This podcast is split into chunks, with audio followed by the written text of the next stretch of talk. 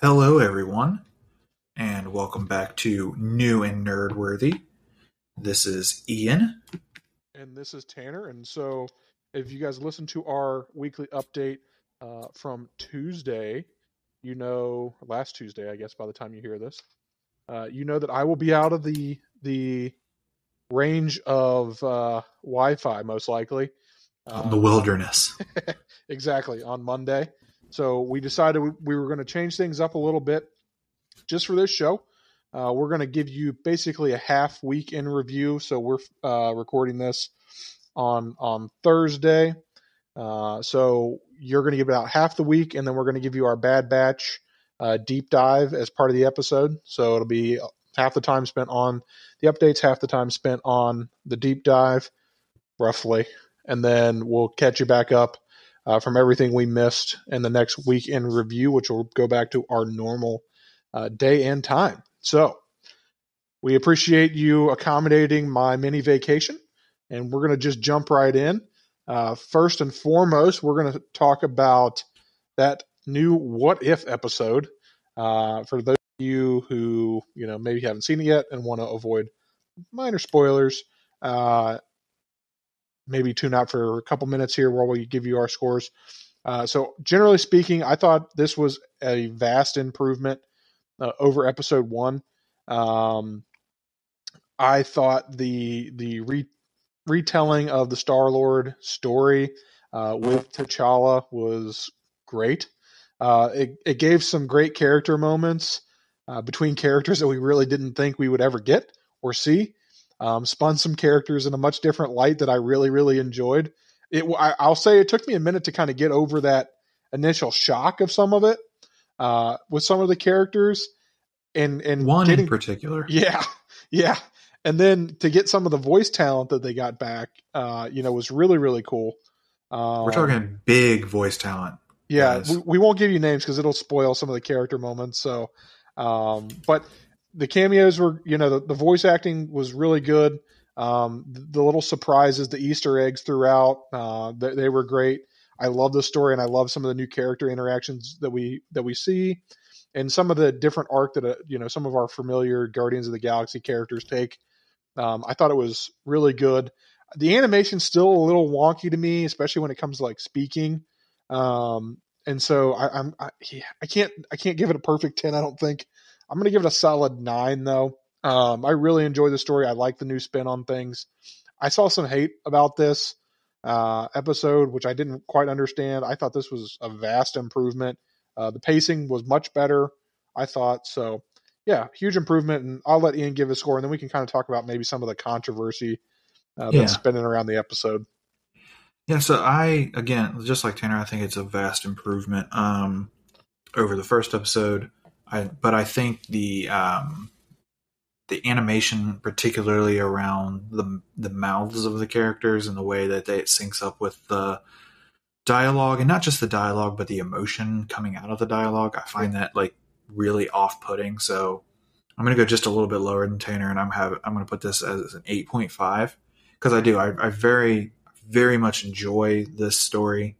Um, it is incredible. It is full of surprises and full of kind of like twists and turns from the things that we had had accepted as the norm.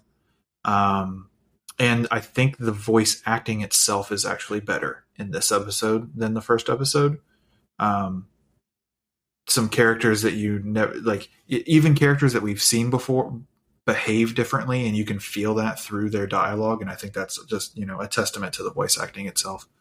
Um, so this is a vast improvement, and if it, you know, if this is the top episode, then I think the series is still in a good place. But like, you know, I, I think it's going to continue to get better from here. Um, the, and they're and they're putting down some really cool stories. I'm I am uh, looking forward to episode three for sure. Yeah, and I I don't know how you felt, Ian, but it was very emotional hearing Chadwick uh, for the Oh first yes, time, um, and then to see that there's a there's a commemoration at the end of the yeah, that that hit too. yeah. yeah. So it, it is a little emotional, especially for all like our big Black Panther fans who uh, Yeah. of of one I am. Um, you know, I know a lot of people pay lip service to that, but uh, if you come look at my comic collection, I would say you know, sixty percent of it is Black Panther based, thirty percent is Hulk, and then there's a bunch of other just random stuff in there. So, Can, uh, can confirm. yeah, Ian, Ian started this disease, so blame him. Um, but yeah, Ian, I actually wanted to get your take on on something that I've seen a lot that people have taken issue with, and I don't. I just find this annoying. Yeah, yeah. it- the, a lot of people are taking issue with the fact that T'Challa is called Star Lord. So, uh, for for And we're not of you, spoiling too much there. This is in the trailer. right? He's yes. that T'Challa is Star Lord. So, but he he goes by Star Lord in the episode, Right. and that's that seems to be the issue. So, for those of you who don't remember, in Guardians of the Galaxy, Peter goes by Star Lord because his mom, you know, writes him the note that says, you know, my little Star Lord. So My little Star Lord. right. So he's that's like a pet name that they have uh, for for Peter uh, in in Guardians of the Galaxy. Um, so, Ian, I'd like to get your take on whether you were offended by the fact that Chadwick Boseman uh, and, and T'Challa was called Star Lord, even though it wasn't a pet name that his dad gave him. I, I honestly think this is just morons on Twitter trying to come up with something to crap on um, in this episode. Um, obviously, he could have gotten the name Star Lord from anything. He, he could have gotten the name Star Lord from Yondu. He could have gotten the name Star Lord from, you know, just the press because he's a popular dude. People know who he is. You know, I mean, he could have gotten this from a number of places, and I think that that's just stupid. And it doesn't. It's not like it takes away from Peter Quill's story at all either. It's just, it's just people trying to find some something to complain about. Yeah, no, I, I would tend to agree with you. I think what we have to keep in mind when we're watching What If, these stories, you can't take them as one thing changes and then the character is put back in the MCU storyline that we know them from, or that Exactly. or that they're taking the place of, right? So like there are other things that have happened to T'Challa as Star Lord that we don't see. And and Yep. we're going to get into this in a little bit with some Bad Batch stuff. I don't need to know every single detail of every single Easter egg or nugget or whatever Right. in a show to accept its reality. And I think that's one thing that Star Wars has struggled with because they have to explain every Mhm. single freaking detail of every, including and, and Han what Solo's if is gun. yeah, and one and one, but what if is refusing to do that, and that's fine with me, because guess what? This this is what if. I mean, this is pondering if something if things were different. We're in an So, I mean, entirely just- different God, universe and timeline, so yeah, we can accept I things mean, that are different. you know that I mean, this isn't a spoiler or anything, but Uatu says more than once in both episodes the term multiverse. I mean, so I don't know. People just need to quit complaining. I think. I have something to complain about, Ian. No, that's true. It is Twitter after all. You know, you know. But moving on from what if, we are getting some new Marvel stuff, guys. Some new Marvel films. So, and not just new Marvel films. I know we just got Black Widow. Guys, we're getting new Marvel properties. And that excites me to no end. We'll start with the one that is a little bit farther off. Um, today, which is kind of the reason why we decided to do this little mini week in review here. Um, today, Marvel Studios dropped the Eternals final trailer.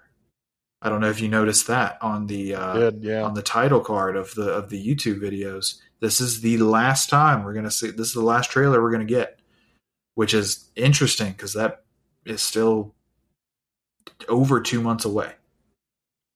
So I assume we're gonna, you know, we're gonna get TV spots, you know, what have you, all that stuff. Sure. But this is the final trailer. Um, I'm gonna let I'm gonna let Tanner talk about that a little bit more in depth, but I'm I'm gonna start it with, good God, is this trailer beautiful? Yeah, yeah. I mean, what more can you say? It is Chloe Zhao to a T. The shots, It's, and it is just full of her. oh, for sure. The shots are massive. The set pieces are massive. It is gorgeous. It is. I mean, the the Ikaris shots that we got were basically what Superman fans have wanted Superman to be uh, since the beginning of time. He looks unbelievable. The action sequences, everything. I mean, I know a lot of people hated on that first trailer or teaser, whatever we're calling it nowadays. I don't know. But if you weren't excited by the first one, I really think you're going to be excited after if you haven't watched it, watch it. Uh, the, the the action sequences are there. We've seen the deviants, and they look intimidating as all get out. Yes, they do. We see some some power base that we didn't see before. You know, we see uh, kind of a little bit of the story, which we're going to get into here in a minute. Yes, Um, yeah, and and it's and it's enough to not tell me anything, but it's also enough uh, to to get me excited. And one thing we Yeah. did find out, and you know, we'll we'll, talk about this in a minute, but we are going to get an explanation as to why the Eternals didn't hang ar- do anything during Endgame or Infinity War. You know, which so, may change some things that we we had originally believed to be true. Um, so the one the cool thing about this trailer, regardless of this next thing we're going to talk about, um, is that it it really places it within the MCU. Like it, it is beautiful and some great and, and great action, just like Tanner said, but they do a good job of not telling us anything, but also telling us where this fits. Yep. Like where the Eternals are fitting here. Because it this trailer begins with them explaining explicitly why they didn't interfere when Thanos snapped half the universe. So it begins uh, with Salma Hayek's character, ex, you know, talking to. Uh, why am I blanking on the name? What is his name? Ikaris. Ikaris. There we go. He's he's speaking to Richard Madden's character Ikaris um, about why you know why they didn't do that, but also the effect that Thanos and Endgame has on Yeah, their story. Yeah, Yeah. Yeah, So the idea here is that when Tony Snark's when Tony Tony Snark Snark. yeah. well, I mean, I guess that Yeah, works. it works. works kind of, but you know, Tony, Tony Stark, Stark. when he snapped everyone back into yeah, Tony. Got a package for Tony Stark. Uh, when he snapped everyone back into reality, um, the energy surge from that created, you know, what they what they're calling like the emergence, and we can assume that that is the emergence of the deviants. It, it's it's their re uh, re-emergence into the world because you can kind of just based off of comics history, you can maybe assume that the Eternals had defeated them at some point, and like they were gone for an extended period of time. Uh, but this, the first thing it does beg the question, though, is it you know it goes on to explain that you know the Eternals were told not to interfere, and they were told that by the Celestial himself. I cannot remember that Celestial's name, but he is the one that is uh, generally referred to as the Judge. yeah. The And we get to see him in the trailer sitting on, you know, like a throne like like chair, and it, it is the Judge Celestial. Um, but the explanation um, is is that you know they were only allowed to interfere if it involved deviants. And so the question that is jumping around right now that you know we can discuss but we really can't answer yet until we see this movie is does that mean that you know the MCU's version of Thanos is not a deviant as he was in the comics? Yeah, so it's I, I think it's a little interesting, right? And and before we do that, I just piggyback on the, this movie has a very uh, Disney Hercules vibe, like the Titans are locked under the sea, Yeah. and then like you know, Hades comes out and like releases Yeah. the Titans, and then they've yeah okay, so okay, as long as I'm no, hundred percent. I I agree. So that's what I mean. That's kind of what the feel is, and and I'll say the shots are beautiful when. when well, I mean, it, it feels like mythology. Like Yeah. you can just it just feels like mythology Which- in general. which makes sense with the Which characters. I mean, that's be. why they're Yeah. named the way they are.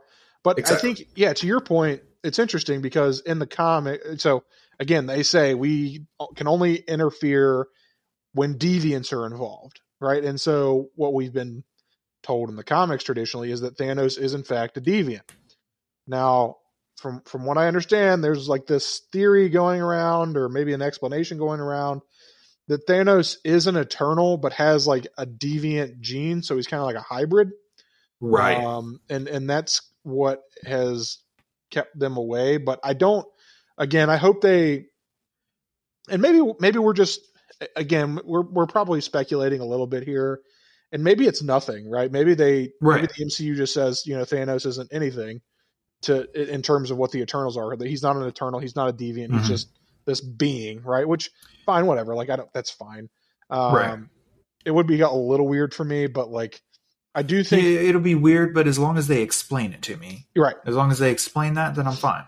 Yeah, I don't think you can get into the movie and not explain what what Thanos's role in all this is. Yeah. So Well, because the, the and then the main thing there, um, if you continue on into the trailer, you get your first look at General Kro, who is the leader of the Deviants, and if you look at him and kind of like the structure of some of the other Deviants that you see inter, interspersed into the trailer, they don't look anything like Thanos no, at all. Not No. from any facial structure, you know, bodily structure, nothing. They they don't look like him. No. Um, and like you said, like you said, like Tanner said, um, Thanos wasn't full blooded deviant, right? He was he was part Eternal, just a Titan Eternal, not an Earth Eternal. I know these things get freaking confusing when it comes to Eternals. Um, but we get our first look at General Kro. I'm interested um, to see if Kro will be will have any kind of depth, or if he's just going to be leading a you know these hordes of deviants. Um, that remains to be seen. Uh, because I also think there's a possibility that you know one of our one of our beloved Eternals is not so good. yeah, yeah, and, and the comics set this up right. Like Druig has has has a history of of turning on the Eternals. Uh, Thena, uh, she does too. Um, so she because she ends up marrying deviants and and and inter- intercoursing with them. Right. So Right. Uh, Which in the trailer yeah, there, there there seems to be at least a history between the two of them. Yep. Of some kind. Right. So that will be interesting to see. Um, I'm also just like, again, uh, we don't have to belabor this. I, I love the trailer. Um, I thought it, it, it reinvigorated an excitement for me. I think Exactly. my Yeah. only question is, are they going to do an Eternals 2? Because they're just going to have to recast uh, like Sprite every single time Every time. Yeah. that they do this movie. And that's a shame. Yeah. She seems to be, uh, she seems to be like somebody that we're going to really grow and, and attach to Right. in this film, at least. Well, and and that's one of the things I wanted to mention is that you know we we tend to focus on some of these flashy things like Chloe Zhao's direction, um, which is you know like we said these the, just the shots in this trailer are absolutely beautiful. The music is beautiful. The action looks super nuanced and, and great, and the CGI is incredible. But one of the things that really stuck out to me is the relationship between all of the Eternals you know they kind of mention that they haven't been around each other in a while they've all been Yep. kind of off doing their own things but yet once they're together in this trailer they each seem to have a very distinct relationship with one another Yep. and i think that is why you go get the actors that they did like the quality of actors that they did uh, because I, and, and I think that's going to be like kind of the backbone of the movie is the relationships between each of the Eternals. Yep. Yep. So, I like I said, I'm excited, and we'll move from one property that I'm excited about to another Marvel property that I'm excited about. And I apologize, Boom. somebody's ringing my doorbell. If you guys can hear that on my Go away! We're trying to record a podcast. yeah, I'm the only one here, so you're gonna have to go away. Um, uh, so we'll go from sorry, totally took me out of train of thought there. One Marvel property I'm excited about to another one that we're excited about, and that is uh, Shang Chi.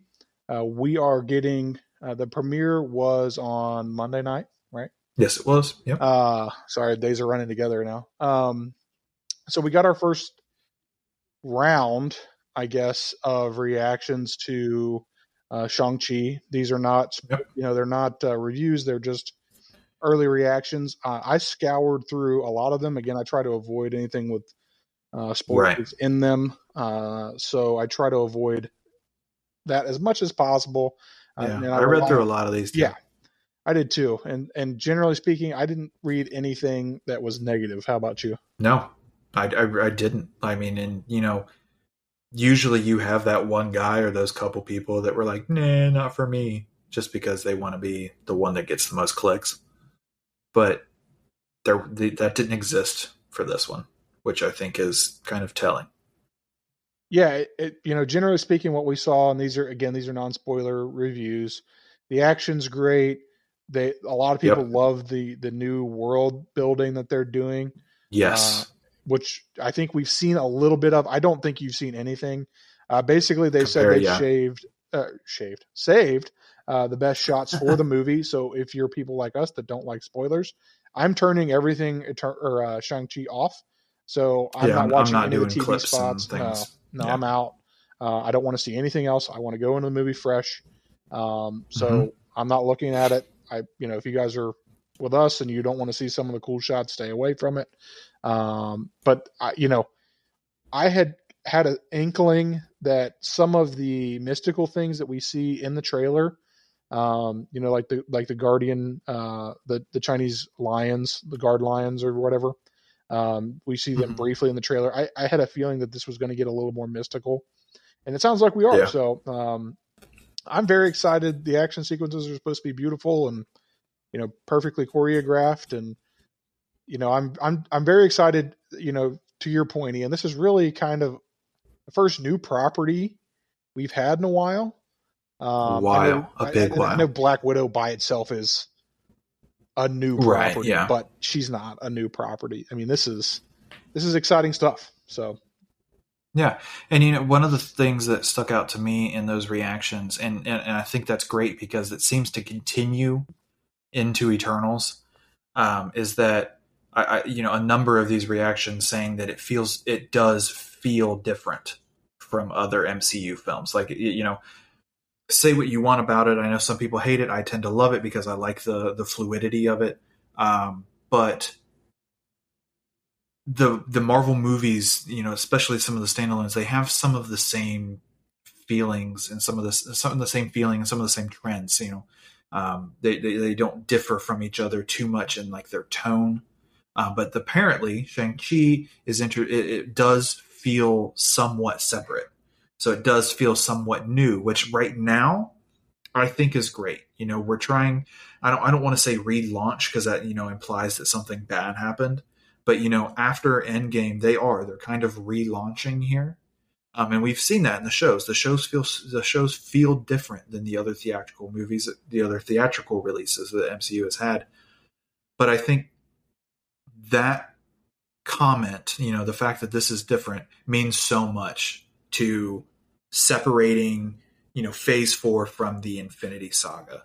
And, and you can see that in eternals as well. Eternals doesn't have doesn't not it's, it's, it, you know at least from this trade these two trailers we've had it does not feel like any other marvel movie we've seen before. So you know if these first two phase four prop new properties do kind of have their own thing that separates them from the infinity saga i think that's actually an amazing thing.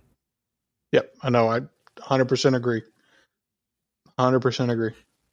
And we are getting more news about Phase Four, which is great. We've, we're getting that's you know that's why we're doing this right here, guys. You know the, we we've gotten some Feige interviews and some and the news just keeps coming out. And this next one actually has me very excited. So we found out today from Brandon Davis and Kevin Feige that Dominique Thorne, who has been cast to play Riri Williams or Ironheart from the comics, will actually be debuting in Wakanda Forever and Black Panther Wakanda Forever before her own Disney Plus series. Before we kind of we knew that she was coming, we knew that she was going to be in the Disney in her own Disney Plus series and in Armor Wars.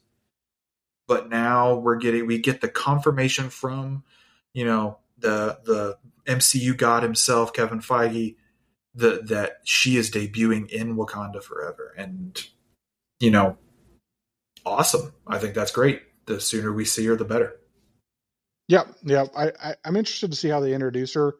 Um, I think this would be a nice spin if they had done like if she is a product of the the Wakandan outreach program that you see at the end of yes uh, the original Black Panther. So yeah, thousand percent. I, I, think this makes logical sense. You know, she's a tech genius uh, that builds a, basically a, a, replica Iron Man suit. Um, so yep, th- this seems to fit with me. You know, so if, if we see Shuri in that Panther outfit, like some of it, like some people seem to believe, and some people hope.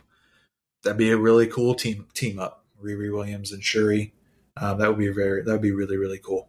But Yep. uh, yeah, I give me that great introduction so that we can dive right into Ironheart because um, she's a great character in the comics. Uh, for as you know, as new as she is, she's a great character in the comics, um, and I can't wait to see her in live action.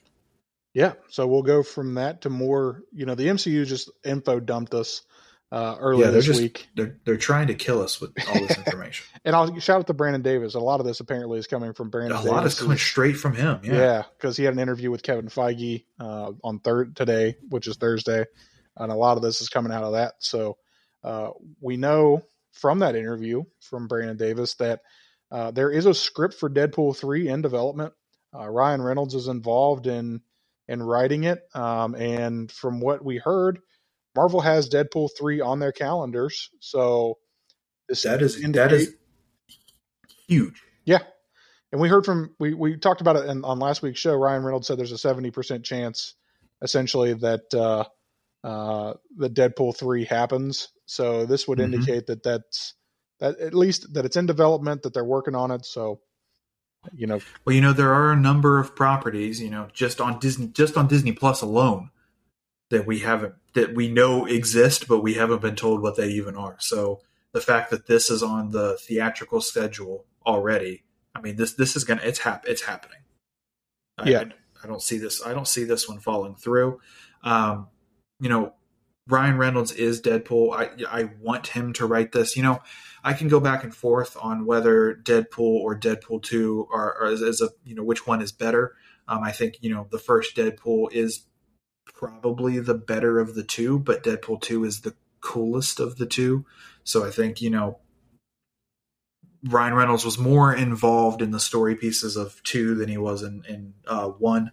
Um, but if if they were able to somehow continue that, then I'm absolutely all for it. Um, I think it's interesting um, to think about if um, we will see Cable and Domino come back. Um, I think that could be an, that is an interesting situation given the way that these licenses have come up. no, and I think that's a great point. I mean, I'd be interested to see uh, if if they bring back Domino and if they bring back Cable. It's it's a little weird, right? Because we Josh Brolin is has been in the MCU already Yeah. as Thanos, so uh, that would be an interesting. You know, if Gemma Chan can do it, Yeah, you're right. Josh Brolin can do it. You know, Yeah, not a lot of foresight there uh, in, in buying Fox on Marvel's part, I guess. but those idiots. Yeah.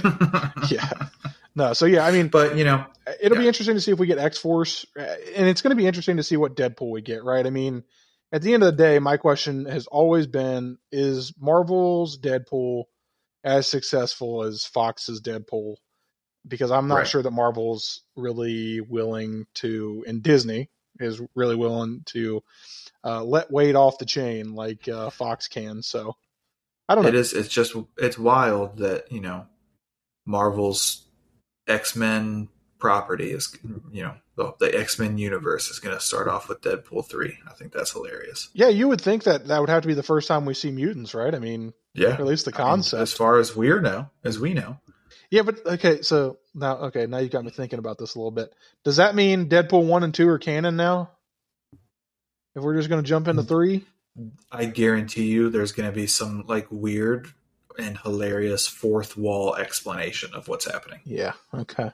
Fourth wall breaking explanation. Because if that's the case, that would make at least the uh the uh James McAvoy X Men yep, canon. because they're in too. yeah, yeah. yeah. Okay, well, Well, we're interested. we're interested. We'll be lined up. All praise Ryan Reynolds. and I will also be lined up for the next movie Yeah, that we're going to talk about because I know there's going to be a lot of trolls that are going to be upset about this. But Captain America 4 with Anthony Mackie has been confirmed, uh, which Yeah. I think is beautiful. I mean, we Yeah, it's awesome. Yeah. We knew that Anthony Mackie was Captain America at the end, and you, you see that in uh, Yep. Falcon and the Winter Soldier, and, and it turned out Captain America and the Winter Soldier. Uh, so this makes total sense. my question for you, Ian, who is the villain? Because Well, we don't have a ton of uh, comic base for uh, Sam Wilson's Captain America yet. They're they're they're building on it, but what what are you thinking? you know, way back in the day when we were watching a bootlegged version of of the the presentation they put on announcing Phase Two, I think We were in uh, gerontology together. We were. For those of you who don't know, gerontology is the study of aging. So Yeah, what a go. class! what a class!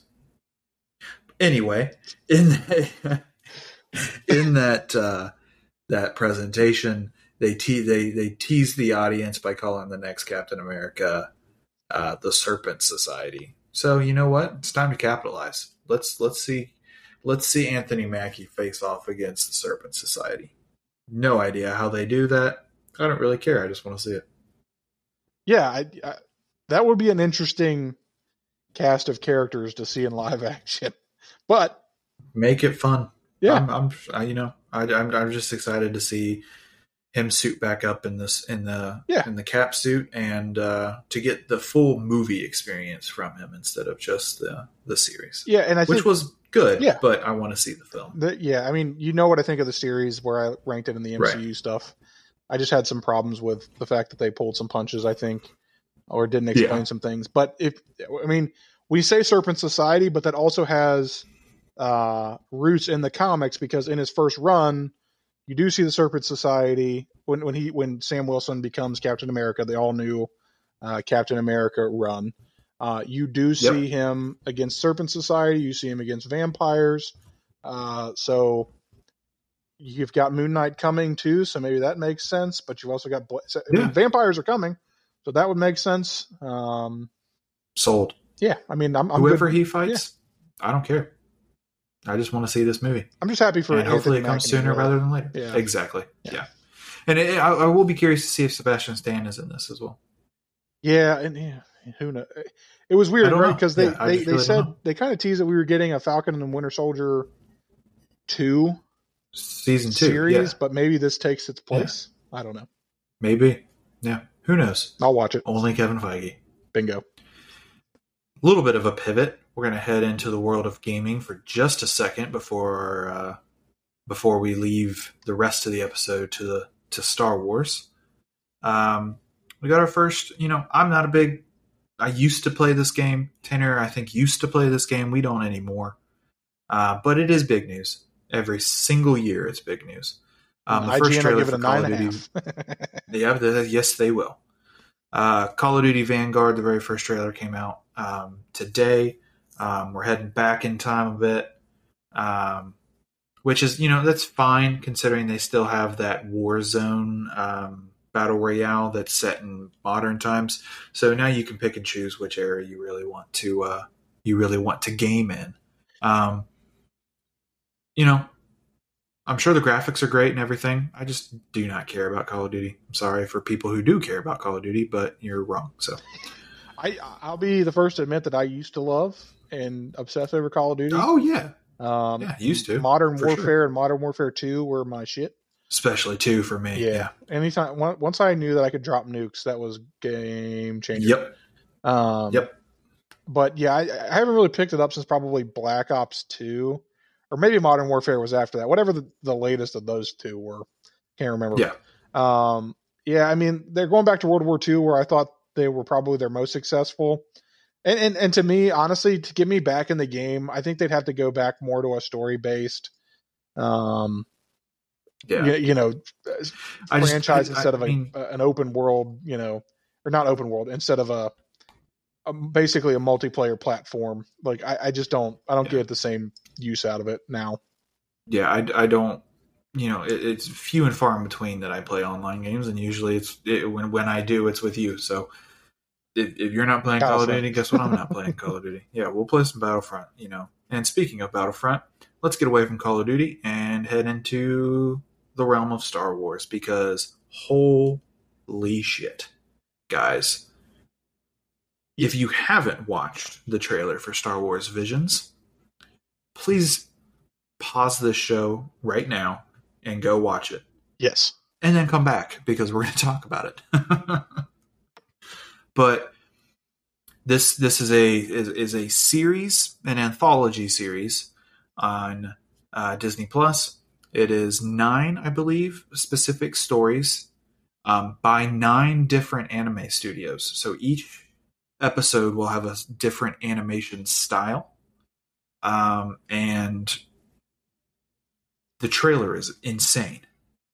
And I mean that's the only word I can think of in in in the best way, not not insane in a bad way, but it is for me everything I think Star Wars needs to be. It is fresh. It is new. It seems to bend kind of like those unwritten laws of Star Wars. And I think that's incredible. Let's let's make new stuff, guys. And we're gonna get into the frustrations behind that in a minute. Yep. But this is new and this is what's what I want out of Star Wars right now. Yeah, so I'll be the first to admit I have not watched a lot of anime in my life. Um, I guess if you consider, you know, the old Yu-Gi-Oh uh, show and Pokemon anime, that's probably the extent. I think it counts. I think it counts, but you know, probably not in like the the anime, Right. you know, deep world. Crowd. Like, you know, Yeah. sorry, I, I it's not that I don't like it. It's just uh, I I usually find myself investing time elsewhere. Unfortunately, work Yeah. sometimes. Um, so this will kind of be like my first real foray into anime, and what I loved about this, it represents what I think Star Wars is about, which is Star Wars is for everyone. And Yep. we have seen for so long that Star Wars has basically been this one family of white humans. Um, Yep. And this series of of each they're they're each I guess we should back up. They're each standalone episodes basically. They're all going to be different stories and none of them are canon. So basically Star Wars and Lucasfilm has said you guys have your own playpen, you can do whatever you want with it. Don't worry about Yep. any ramifications. None of this is canon, so let it off the hook. And some of the And they things did. they did. This is Star Wars, like no pun intended, but this is Star Wars Unleashed. Um, this is, I- I, I mean, they're taking concepts like, you know, oh my god, it's a lightsaber hilt, and now they're like, hey, how about we do lightsaber whips and lightsaber Yeah. umbrella spinny things? Like, what the hell was that thing? But like, I honestly, don't know, but I want one now. I know it looks so cool. I think this is so good for the franchise. Let's get some fresh perspectives on it. Let's blow this thing up. We've even got a story based around like some kind of like animal creature thing. yeah. Like a bunny Jedi. Yeah. So you know what? Sold. Like do it. And and you know I think what? I saw a Mandalorian in there somewhere too. Yeah, and I think the the other point the po- other point to think about here, Star Wars is very successful in America and Right. in England. It does not particularly perform well in China or in Mhm. the Asi- other Asian markets. So why not blow it up a little bit? Uh, you know, put some Asian culture, which is desperately needed in Star Wars, as we saw from the pushback for uh, Rose, which you know that Yes. that wasn't Kelly Marie Tran's fault. That was freaking J.J. Abrams being a dipshit um, and wasting a character. Bingo. Uh, but it's time for Star Wars to evolve past uh, middle-aged white dudes in their basement. So I'm glad that we're Yep. we're getting this. Um, I think it's huge for the franchise, and I, I think it's You know, and I consistent. and with I hope everything. they take the yeah exactly yeah I hope they take the best ones and they make feature length versions of Yes. this because this this is this is awesome and that's what I want and Star Wars please keep doing stuff like this. Um, I'm not going to give any credit to Kathleen Kennedy because screw her. No, because I don't give her credit for anything. No. But um we'll go to the other side of the animation here and things that uh have come out in the last uh, couple months now, and that is the Bad Batch. Yeah, and if you guys can't Um, tell from the tone, you're in for Yeah. a joyride here. You're in for a joyride here. Um, and, and I have conflicting feelings on this. Let's just get our scores out of the way. Yep.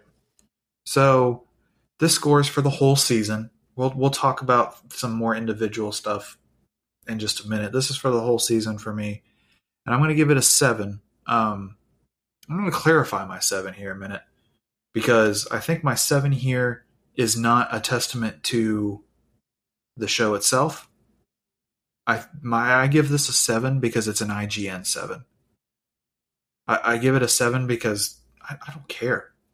I didn't care about this. Like IGN just seems to give sevens to everything. Like they just don't give a shit. So that's what I'm doing uh, with the Bad Batch. I, I gave it a seven because I don't want to think about it any harder to give it, you know, a more real score because it was boring to me. Yeah, um, I'm similar. I'm going to be a bit more aggressive though because I've got some bones to pick, and we're going to walk through this. Uh, I, I gave it a six, and if you guys know me, I'm typically a pretty light grader. I think I gave Space Jam, whatever the stupid LeBron one. I think I gave that like a six and a half or something. Um, and that tells you what I think of Bad Batch. Um, yeah. I, let's start with the positives, though. I guess, and that's unfortunately the first episode. Yeah, uh, to me, titled Aftermath. That's the best episode uh, of the entire show. Is and we get, and you know, and it was the it, it was the way to explain uh, some things that we hadn't seen that we would want to see. We'll get into things we didn't need to see here soon, but you know, launching the story of these clone troopers alongside of the origin story for Kanan Jarrus, I think was perfect. You hit all of the emotional threads while keeping the story still essentially like Kanan was there, but he wasn't the focus of the story. The focus was still the Bad Batch in Clone Force 99. It was tragic. The action was great.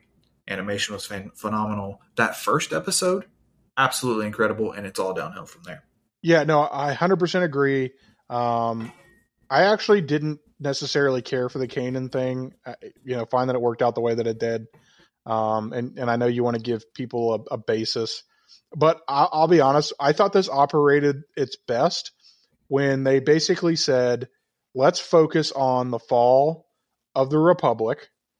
Yeah, and let's analyze what happens to these troopers these clone troopers who are yeah. you know are not uh, loyal to the empire how do you make a living in a universe under an empire that you no longer serve because you've been replaced um, so i actually like seeing the, the gritty underground uh, portions of that and that's really what you see in the first few episodes when they're kind of like bounty hunting yeah um, yeah, when they're kind yeah. of staying under the radar. Yeah, for sure. And I liked I liked aspects of that, but I kept waiting yeah. for it to mean something, and it never did. Exactly, it never did. But I mean, exactly. the, the first that's my yeah. that's my big problem. So the the first episode's great because it gives you a look into the fall of the empire from the clones' right. perspective, and I thought that was right. why it was so successful. It gave us yes. something new um, yeah. on on a story that we we knew about, we we we all are comfortable with, and that's a great basing point uh, yeah. for the show. But then you've got to expand, and this show never did. Um, right. So and it, and I, I want to take it back. You know, this first episode was great. The the for me, and we'll we'll talk about her more. Obviously, the the, the when this show was at its best were the quiet, intimate moments between Hunter and Omega. Like the the idea that these you know like like Tanner saying these people are these people these clones are trying to figure out how to live in a world where they no longer where they are no longer serving the republic right and so the best scene the best most intimate scenes for me are you know hunter figuring out that you know okay my life after this is caring for this young girl omega and so, like, there's some beautiful scenes littered throughout where, you know, you watch Omega try to kind of mimic whatever Hunter is doing. And, like, you start to just see the, like, maybe not even father daughter, maybe older brother sister mentality, you know, whatever the relationship you see, you know, I, I think it's subjective, but the relationship, I think, is what you know, sadly, it that relationship is the only reason I finished the series. Yeah, and that's that's To the me. point, right? Like to me, so if you've watched the show, you know you know what happens, but you know, we'll break it down a little bit in case people are like, "Hey, do I want to watch a show Yeah, uh, or not?" So basically, the Bad Batch starts as you know what we saw them at the end of Clone Wars. So you've got Yep. Hunter, Echo, Tech, Crosshair, and Wrecker. Okay, yep, Crosshair stays with the Empire. Uh, Omega is some something at the beginning of the show. Yep. We don't really know. Um, and then she escapes the she escapes Kamino uh, with everybody from the Bad Batch except Crosshair, who stays with the Empire and becomes bad. And then basically they go on a merry journey through space. Um, Yeah.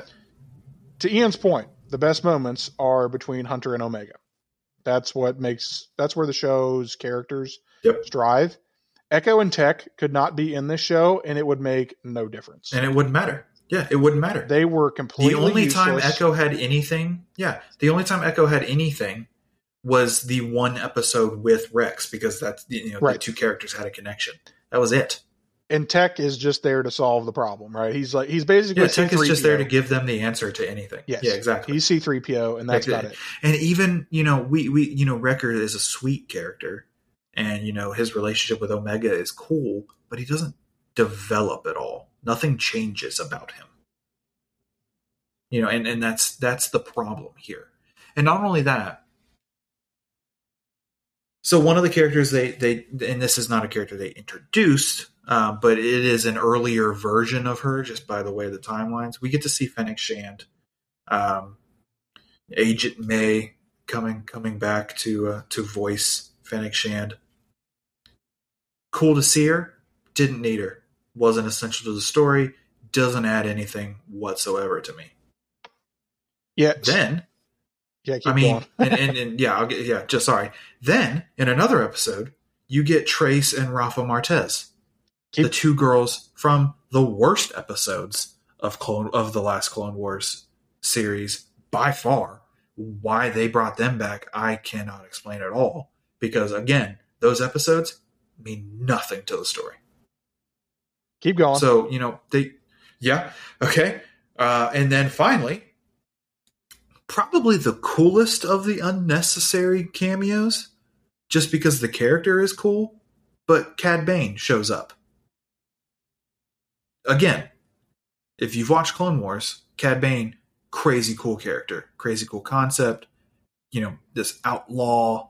You know, kind of the opposite of Han Solo. You know, he's the outlaw that is actually bad instead of the outlaw the outlaw with a heart. Um, cool to see him. Added nothing to the story, and then he was just gone. and, and and keep going. We've got we've got another couple another cameo. And finally, the final cameo here, and this one I. I clar- I, I I will clarify because these two episodes I didn't if, if you put them in a vacuum just themselves they're fine episodes. There's nothing inherently wrong with them. Um and if they were in rebels if they were in the middle of of one of rebels seasons then great but in the middle of the of the series we get two episodes that focuses on Ryloth and Hera Syndulla and the uh, the aftermath of the fall of the Republic in terms of Ryloth and you know specifically Hera and her family. And in these two episodes, the Bad Batch are a cameo in their own series. They are in one scene in both of these episodes. Omega in is in it a little bit more, um, but why was why were they there? Like why was that? What again? The story cool, but it, it was not in. Why was it not in Rebels? Like why why is this here? It adds nothing to the story. It is unnecessary. It doesn't do anything for the Bad Batch. It doesn't do anything for the overall story because it wasn't a story we needed to know. Yeah, so I'm going to go in on this for a little bit. Okay. Bad Batch to me felt like an overstuffed cameo Easter egg fest of nothingness. We never needed to see Fennec Shand. That was just a plug for Mando. We never needed to see Trace and Rafa. They sucked in Clone Wars. I don't need to see them again. Those were the worst Bingo. four episodes of that final season of Clone Wars. If you take that final those episodes out of Clone Wars, those final few episodes of Clone Wars were with Ahsoka and and the fall of Mandalore. Those that's some of the best TV ever created. But I can't say that. Incredible. I can't say that because I had to deal with Trace and Rafa Martez for four episodes. And and those there's literally an episode of Clone Wars where they start in a prison cell and then they end in the same freaking prison cell. It is the dumbest shit. I swear to God, like it pisses me off. So basically, what the Bad Batch did was do what this that episode of Clone Wars did. Here's all these stupid Easter eggs. I'm going to explain the fall of Ryloth through the the the through the animation this time instead of just telling you what happened off screen like we've heard in Rebels Yep. before from Hera and Kanan. We're going to give you a look at how Kanan's master died, which we've already seen if you've read the comics, and like quite frankly, Yep. we've heard it from Kanan when he's explaining it to Yep. Ezra. So like, I don't care. Like I literally don't care. Cad Bane, no reason to put him in this other than he's cool and we Yeah. underutilized him in Clone Wars. That's the only reason you put him in there. And it it is, and and, and even Gregor, who cares? Like Yeah. who cares? I love the character, but like, why?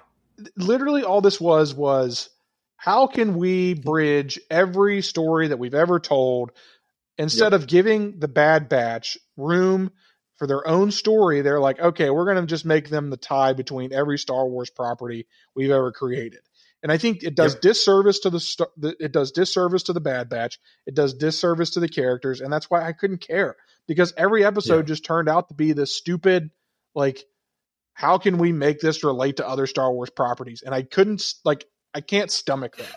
And and and the problem Yeah, and, the and- other and- problem is like I hold Dave Filoni to the highest of standards because he is proven to be one of the only people him and Jon Favreau that care about Star Wars and can make Star Wars Yep. right. The other the other one in that group hate to burst everyone's bubble is Rian Johnson. So like Yes. get over it. Okay. Like the three of them can tell Star Wars stories like nobody else. And I know he can do better because I've seen him do better because Ahsoka is one of the greatest Star Wars characters to ever live. And he basically single handedly brought her out of nothing. So Exactly. And okay, so let's to that end, let's go to the end. The story ends with the I guess the fall of Kamino, like they destroy the cloning facilities. And then the show's over.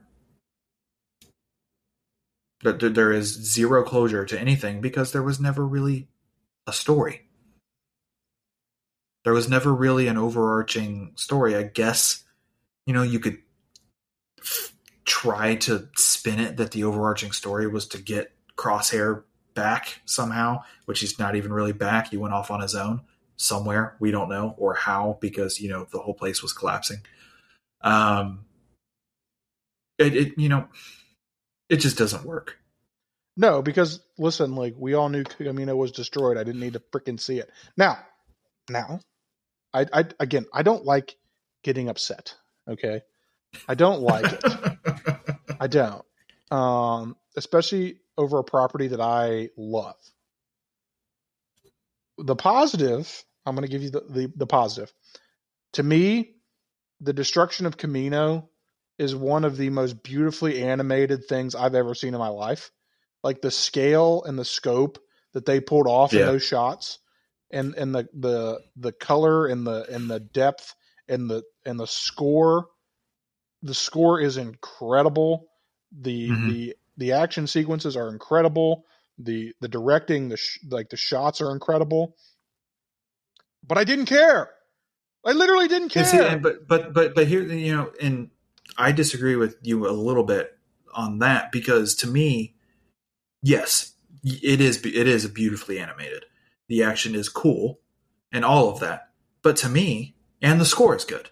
But to me, those final four episodes that focused on the fall of Mandalore had better action, were just as beautifully animated, and had just as if not better music you know all the like the the one scene that brings this to mind like as an exemplar is ahsoka jumping between clone jump jump ships as that Ahsoka theme starts to build up. They have the drums going in the background, and she's flying in the air between the gunships, and then lands on the ground with her lightsabers in the in the in the ground to slow her down, and then the explosion comes up behind her as her like theme is playing.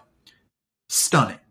This Agreed. has nothing like that, to, in my opinion. No. I know you. I, I know the scale is probably a little bigger with the you know Kamino falling down, like the entire like planet collapsing basically because everything's above the water anyway.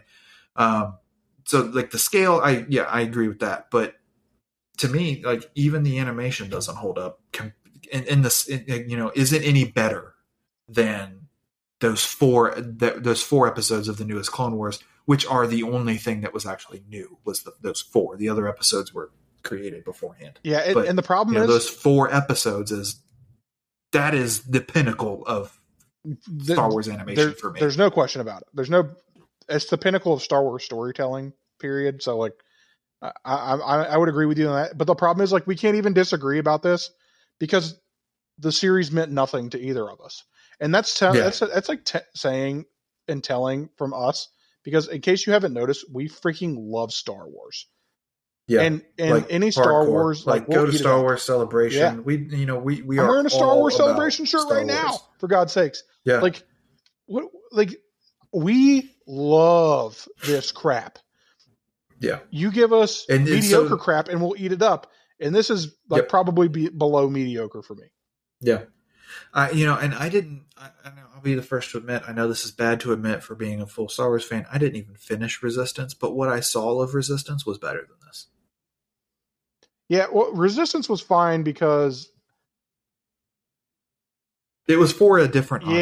yeah it was for a different audience and they did tell an, their own story a little bit Yeah, that's the and that's the thing. There was at least a purpose. Yeah, like- I may not have really, I may may not have really connected with that purpose, Sure. But at least it was there. but like There wasn't. This wasn't even there for this, no like there were some ties uh and that's all it was. Yeah. Were ties. Yeah.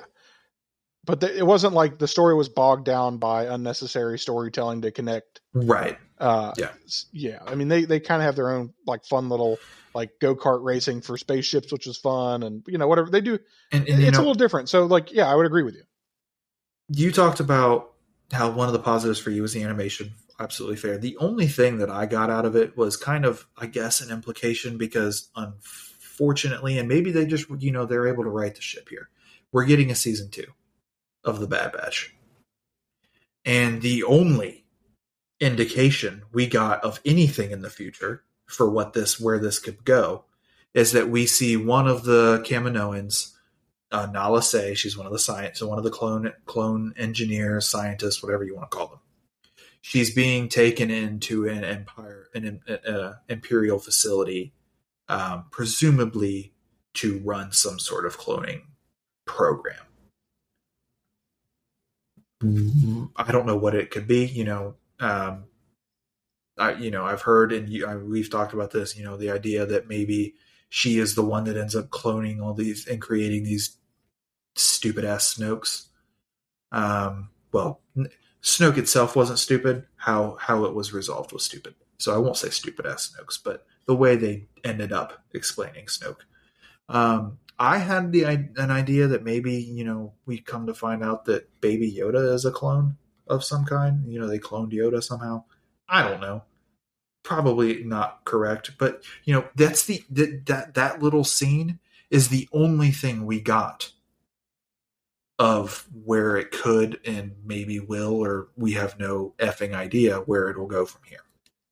Yeah, I I'll just be honest. Like I've seen Clone Wars. I've watched it three times. I don't need more Clone Wars.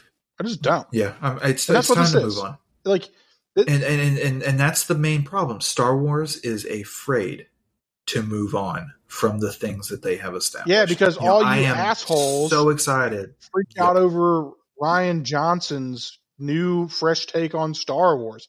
Was Canto Bight good? No, it wasn't. No. It was really dumb. But you know what? He pushed the, The rest of bounds the movie of Star great. Wars and told a story unlike anything we'd seen in Star Wars. Because guess what? He's one of the greatest writers that we have in the world right now. Cue Knives Out. Cue Looper. The guy knows what he's doing. Yep. Okay Like Bingo. sorry that Kylo Ren can't be, you know, everybody's great savior. It's stupid. I don't need to see another Darth Vader. What he did with Kylo Ren was perfect. Burn it all to the ground. We're starting over. It's exactly what Star Wars needs to do. He was telling you what we need to do, and now everybody wants to get on your high horse about it. Like, instead, we're just repeating the same dumb crap over and over. We're putting different characters. We're like, hey, everybody loves Rex, so let's make five other randos. Hey, everybody loved, uh, Yep. you know, 99 because you know everybody felt sorry for him. Let's create like an entire group of them. Like, it was fine in Clone Wars. They were perfect in Clone Wars. It was great. Yep. That's all I needed to see. I don't care. Like, like I- get it. I do get it. I understand that people love this era, and I love it too. I love Rex. I love Ahsoka. Yeah. Move the. I mean, Rex and on. Ahsoka are two of my favorite Star Wars characters. Period. Yeah. both of them. Yeah, I'll take both of them Um, over even most of the original franchise. And you know, and and that's what the the other series, you know, Mandalorian, and then what I hope we get from the Ahsoka series, and you know, we'll ta- I'll talk about the Obi Wan series here in a second, but um, you know, they're still within the confines of this Skywalker saga, which is annoying, but they're at least telling new stories in it. And for the most part, they're not actually that confined by the saga itself. Mandalorian or um, what I hope we will see in Ahsoka. Yeah. But when they keep pushing things like Obi Wan, okay, and let me clarify, I'm gonna love that series most likely. You know, I, I, I, it's something I've always wanted, but it is just another example of them not being able to think about or think of anything new. Trust me, guys, I love Obi Wan Kenobi, but when are we gonna get new Star Wars? Never. I mean, that's yeah, never. I, I, I that's what I'm starting to believe. That's why I'm so excited for Visions. It's new. It's new Star Wars. And that's why Mandalorian is so successful. They took something that is familiar and they made their own story. Bingo. Now, you can, we- I don't have a problem weaving in existing Star Wars properties to a new property, which is what Mandalorian did. We got Bo Katan, But it- we got, Yep. uh, you, you know, we got Ahsoka, but the story was centrally focused on new characters. That's Bingo. what you want to see. What Bad Batch does is say, here's all these new characters. Let let us tie all the other Star Wars stories and really give them no room to grow and no character development and just have them be the the connective tissue between all Star Wars stories. Like to me, bingo. when this show is most successful, it's when they're out doing their stupid bounty hunting. Like let's Yeah. let's catch a rancor for Jabba. Like that's Yeah. like it could. and then they couldn't even make the damn. They couldn't even make the damn Rancor the actual one that's in the, in Return of the Jedi. Nope. It's a different one. Yep. Why? Makes no sense.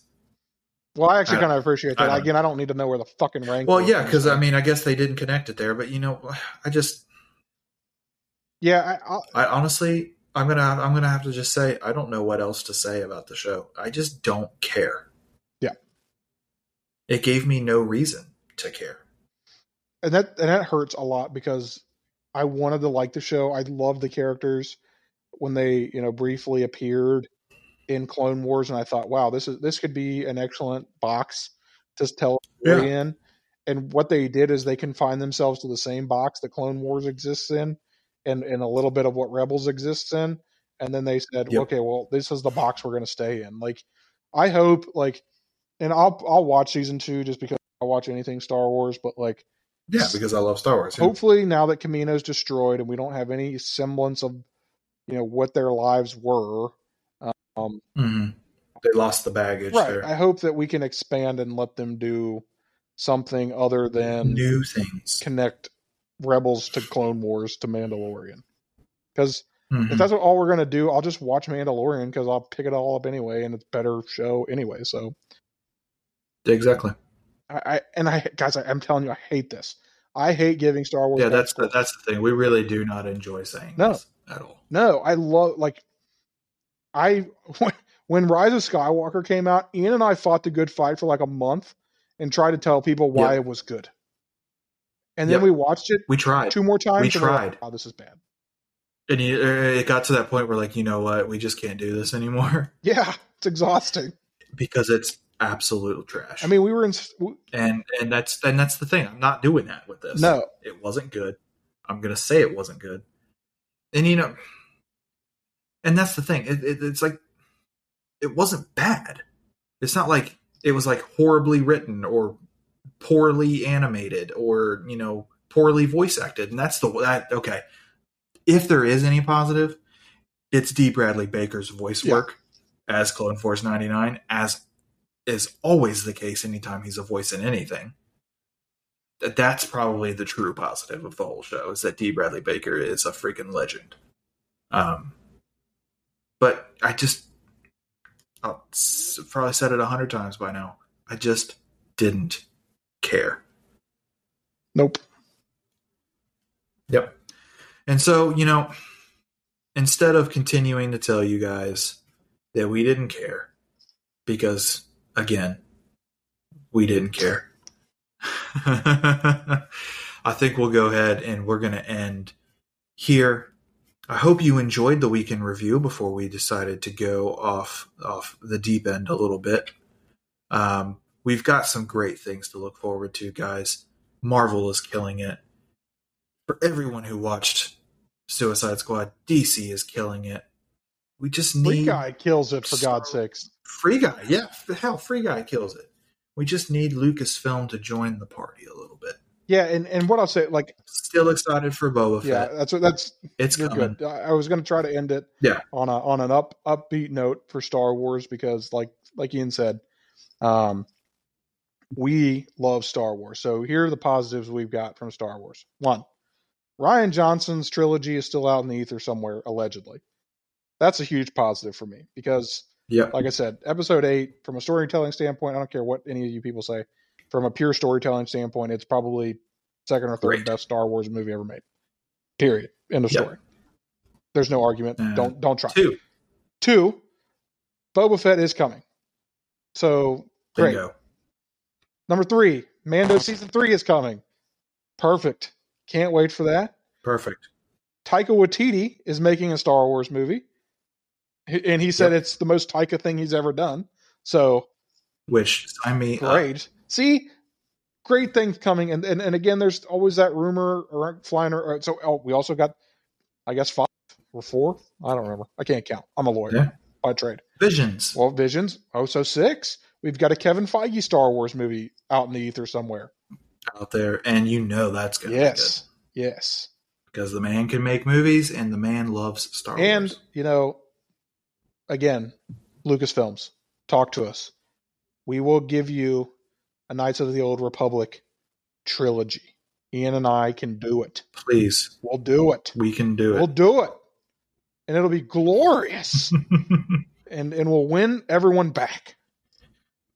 Trust us. that's that's what they need. That's what they need. I know. So and the force is strong. and another positive, we just got to get. I've got a it. tattoo, a Star Wars forearm tattoo wrap coming up that we'll be sharing with you on our Instagram because duh.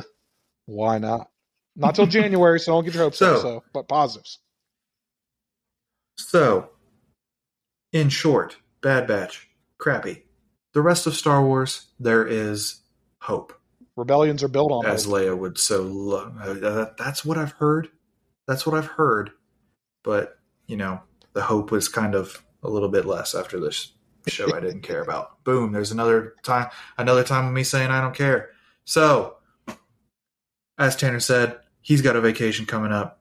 We're going to drop this episode on uh, the the weekend review day. So if you're listening to this, this probably is a weird time for you to be listening to it because you're like, oh my god, where's my weekend review? Well, you got your half weekend review, and we will we will hit you guys back up the following a week, week and a half in review. or week and a half in review. See, guys, we're, we've got so much content for you planned.